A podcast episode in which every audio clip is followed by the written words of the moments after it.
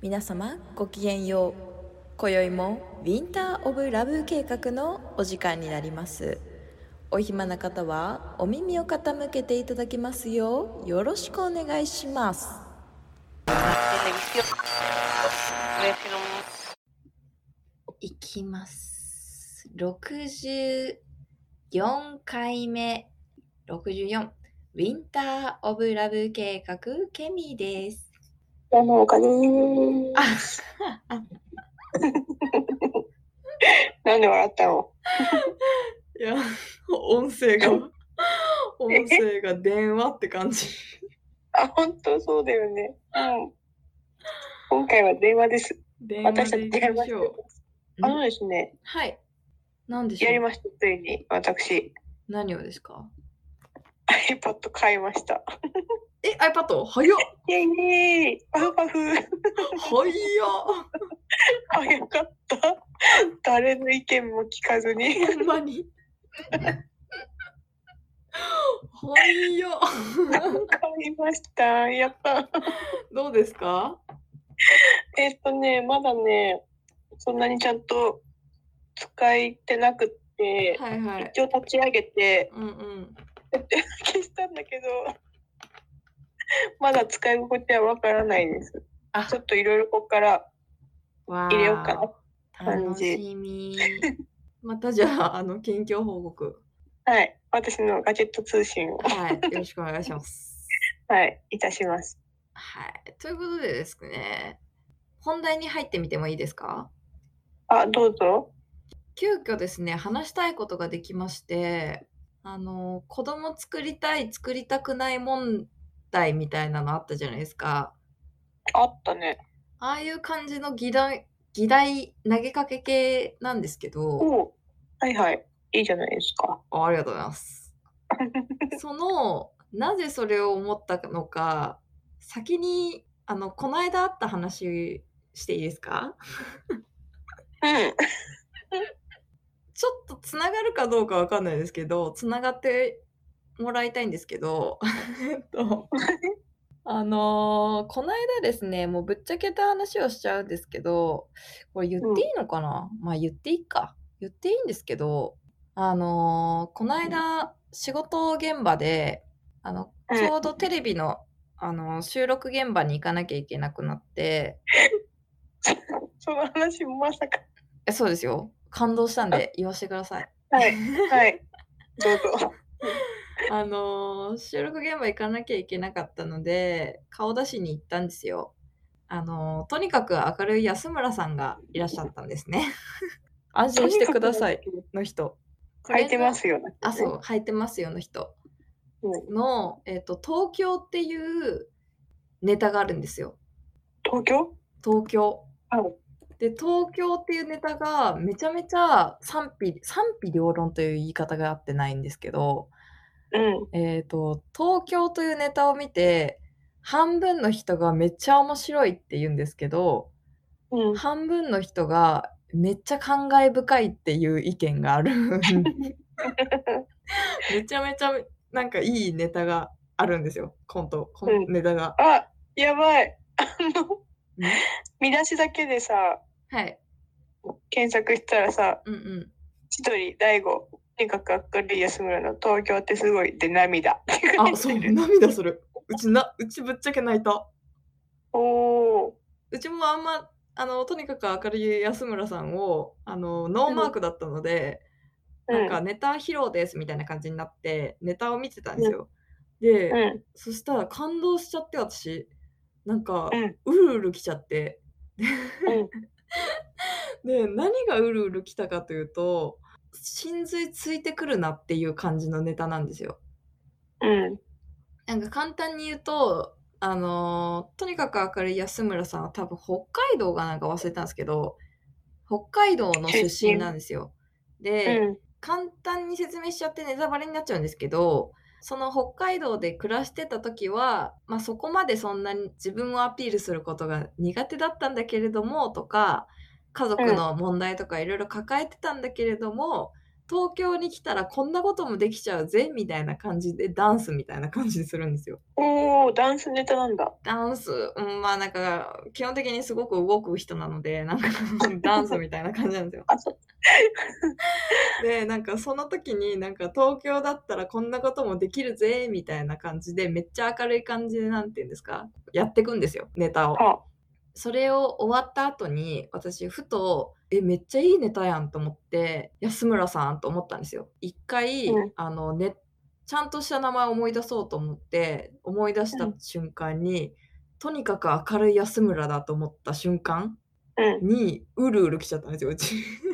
な、その黎明に対してすら、そうその、リンクするというか。そうそうなんか伏線かのように なんかやばい、小説の、そうそうラスト最後にのなんかやラスやってくるみたいそなの文言が、とにかく明るい安村みたいな。それでもう、オ チが、そう最高のめっちゃ伏線回収。めちゃめちゃうるった。ええーっていう素敵なねなんかネタがあったんです。であ、そうなんだ。はい見てみよぜひ見てください。う。ネタを見た日にすごくいうんいなぁと思ってたんですよ帰り。うん。あーなんかいいもん見たなぁみたいな。で、うん帰ってる時にネットニュースが流れててでネットニュースを見た時に、私が最近好きな小室圭さんのね、私が最近好きなんだ。私結構小室圭さん大好きなんですけどなぜ好きかというと日本で一番注目度を浴びてるというか、小室圭さんってめちゃめちゃ斜め上の行動をするじゃないですかすげえところから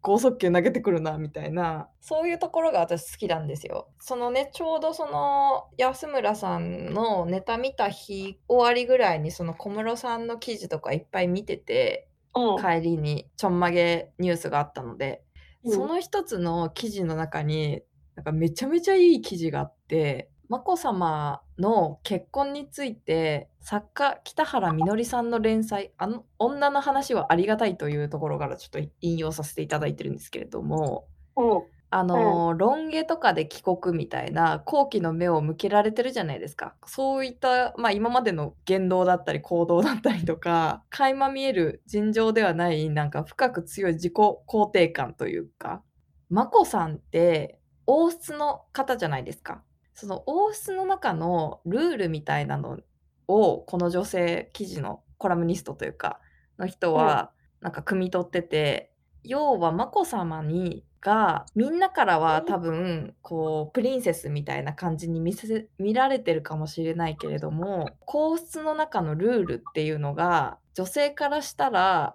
あのめちゃめちゃ強い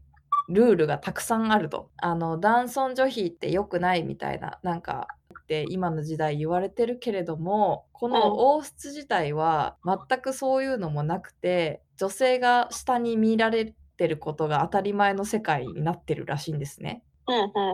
まあ、ぶっちゃけそうじゃないですか今回も小室さんとね結婚したら一般人になれみたいな感じになってたりとか逆にその眞子さまの方はもしかしたら王室を出たいがために小室さんとこんなにみんながバッシング受けてでもあのこの王室という世界から出たいのかもしれないみたいな。ああ。構その眞子さまの側に思いが一緒だみたいな感じの人が何人か声を上げていて眞子さまにはなんか幸せになってほしいんですって言っててで私もうん眞子さまと同じで結婚しか家を出る方法がありませんでしたって言ってる人がいるんですよ。もともとその人はあの家柄を自慢するような家に育ってきて親が思う結婚適齢期の時にはゼクシーが山積みにされてたりとかなんかうんすごいプレッシャーを感じさせられてたんですって。一人暮らしを希望したんですけれどもとんでもないみたいな感じで聞き入られなくて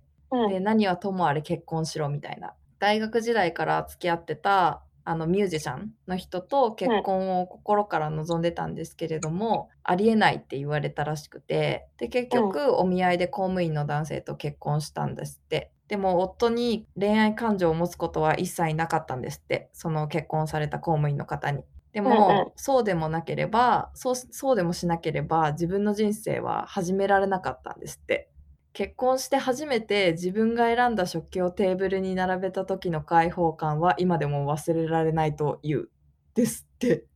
おー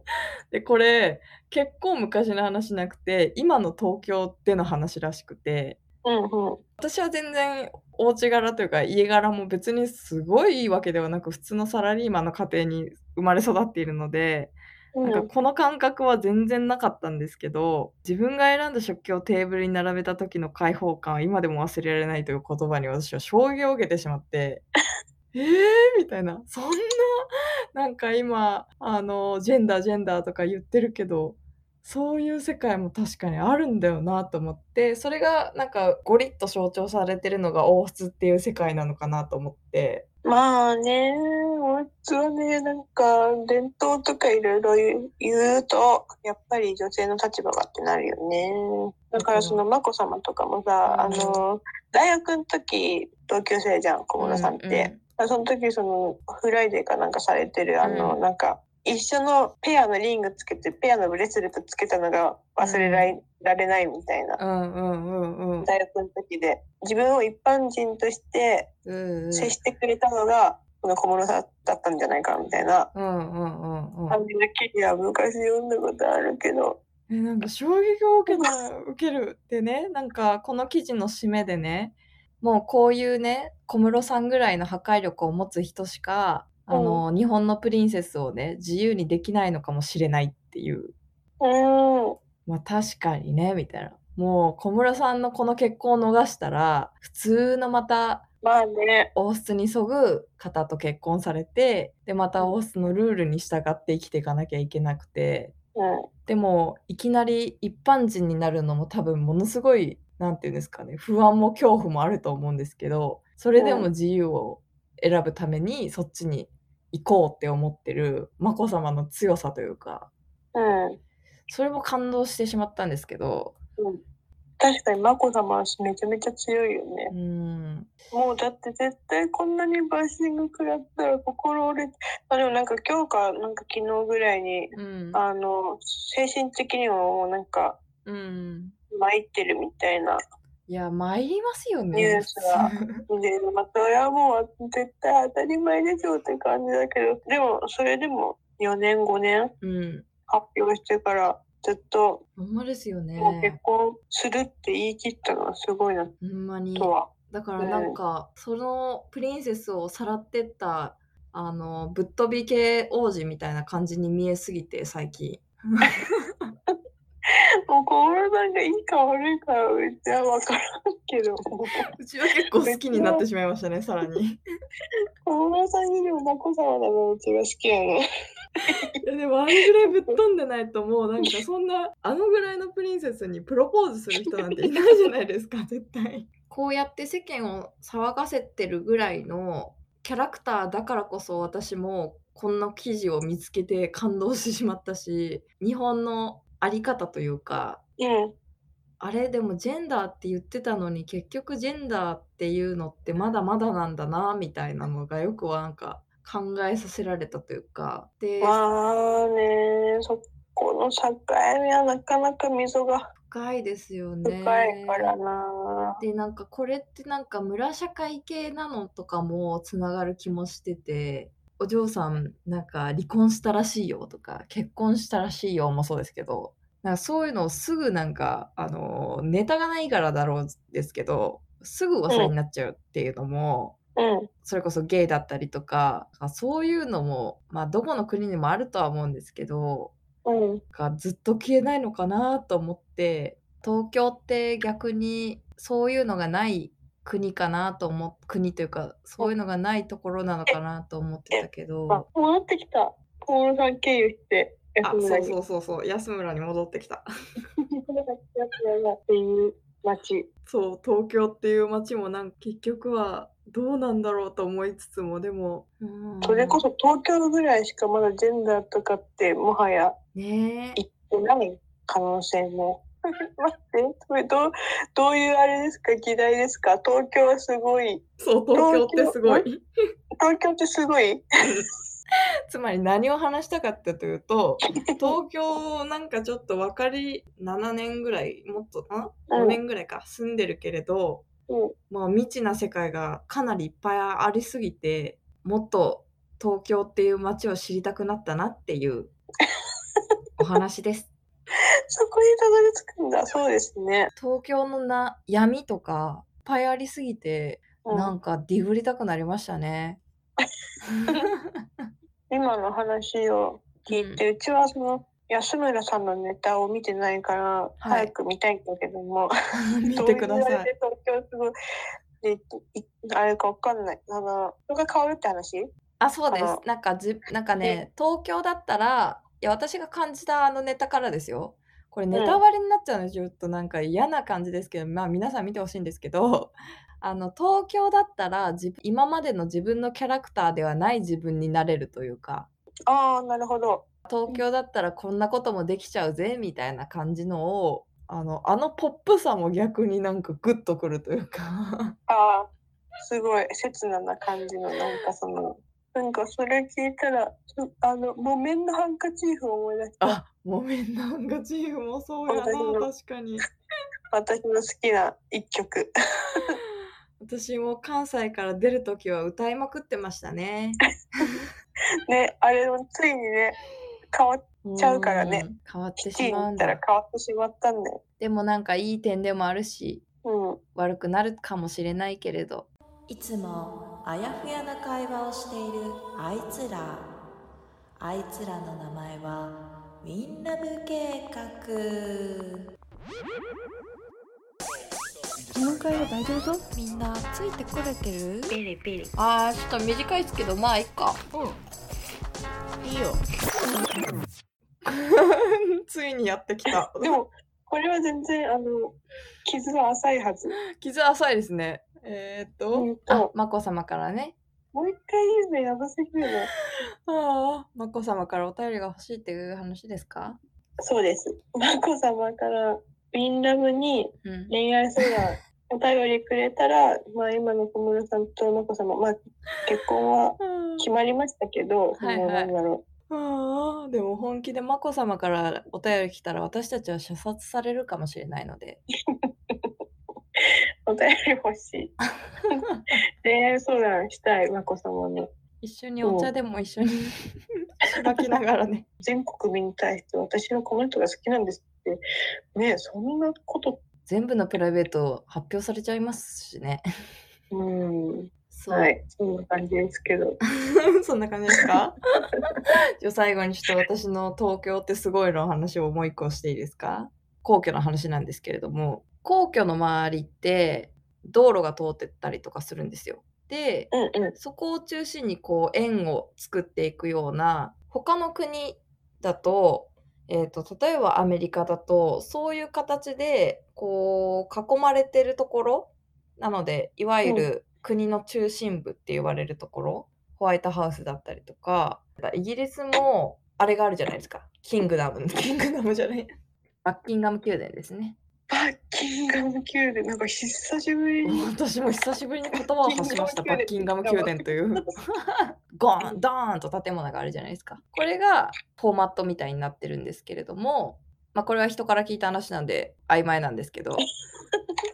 ですけどはい、前の話。その日本だとその真ん中にはどうやら松の木があると庭園みたいなのがあるとあれが全部多分普通だったら建物みたいな感じなんですけどそれがすごいなんか海外の人からするとめっちゃ珍しいみたいなんですよ。ど真ん中にあるその庭園しかないっていうところにその真ん中には空これももう一回言いますよ真ん中にあるのはその空白の世界というかそういうところになんかその教えてくれた人はなんかわびさびを感じるよねみたいなことをおっしゃってたんですけどうんうんう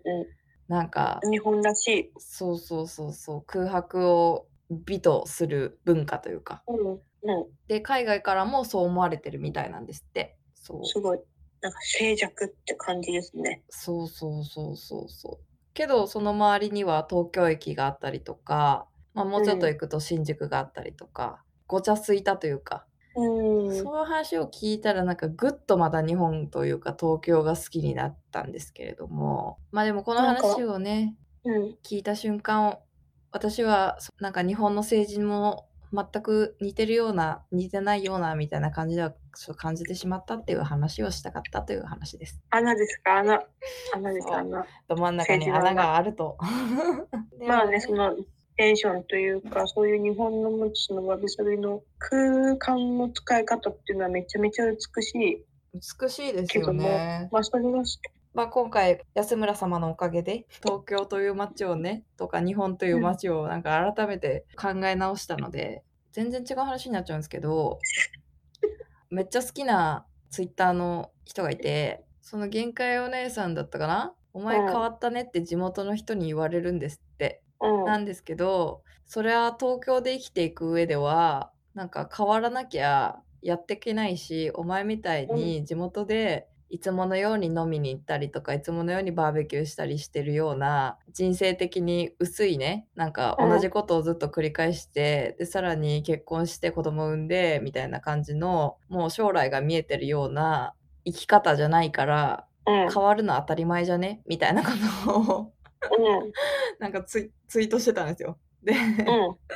それめっちゃなんか共感しすぎてしまって私うん別に変わったねとは言われることはないんですけど、やっぱ東京とかそういう大都会にうん。なんか染まるのもその都会に生きていくための手段というかうん。他のよそのねその大都会にいたことがない人に言われてもうん。だから何みたいな本当になんなんかお互いの価値観を押し付けるのはね、う良んくないよね。だから、お互い生き方を選択してるわけだからさ、うっん ていうふうに本当です思ようねよね。なんかそれまた、あれだね、テーマでまた話さなきゃ。いや東京というねテーマがねまたね、まあ、以前お便りで N 氏から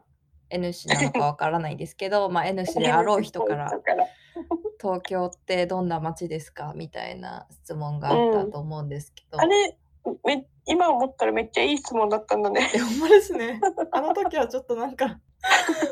うんなんかちょっとあやあわまあ慣れてなかったんでしょうね 慣れてなかったのもあると思う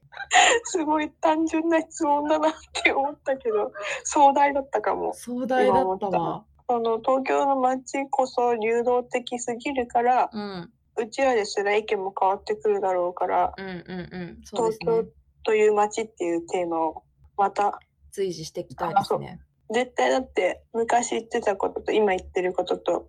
うん自分がいる環境で全く言うことは違うと思うから、うんテーマは半年に1回ぐらい話したら楽しいかも。じゃあ今回は2020あ2020ね2021 AW のうん。うん。それも、この回がに、あれなの、AW に。うんこれ回は東京についてですよこれもうちょっと東京について、もうちょっと東京の話したい。 これはもう東京ってすごいって話です よ やばい。安村に飲まれた。飲まれた3ヶ月、三ヶ月後、3ヶ月後に東京にいるよ。 じゃあ3ヶ月後の東京ってすごいうん。 2021東京ってすごい。うん。 まさかのテイク2でまさかのテイク2だ。あーっていうのがありましたけれどねでもほんまに面白いかもしれないですねマジでテーマとして。はいいや、面白いと思う。ね東京を見てきてるから。なんかうん結構個人的にも東京のなんか街で暮らしてる人の話とか好きなので映画とかも特に。いいよね。うん。えあとうん今度あれもやりたいんですよね。その映画で思い出したんですけど心に残った CM ああ。はい。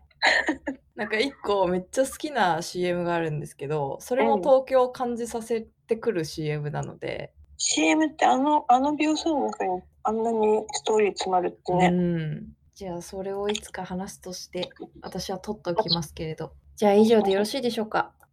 よろしいです。よろしいですか。はい。はい、かしこまりそましれた。では、待って。え忘れてた忘れてた。ナルトを募集しています。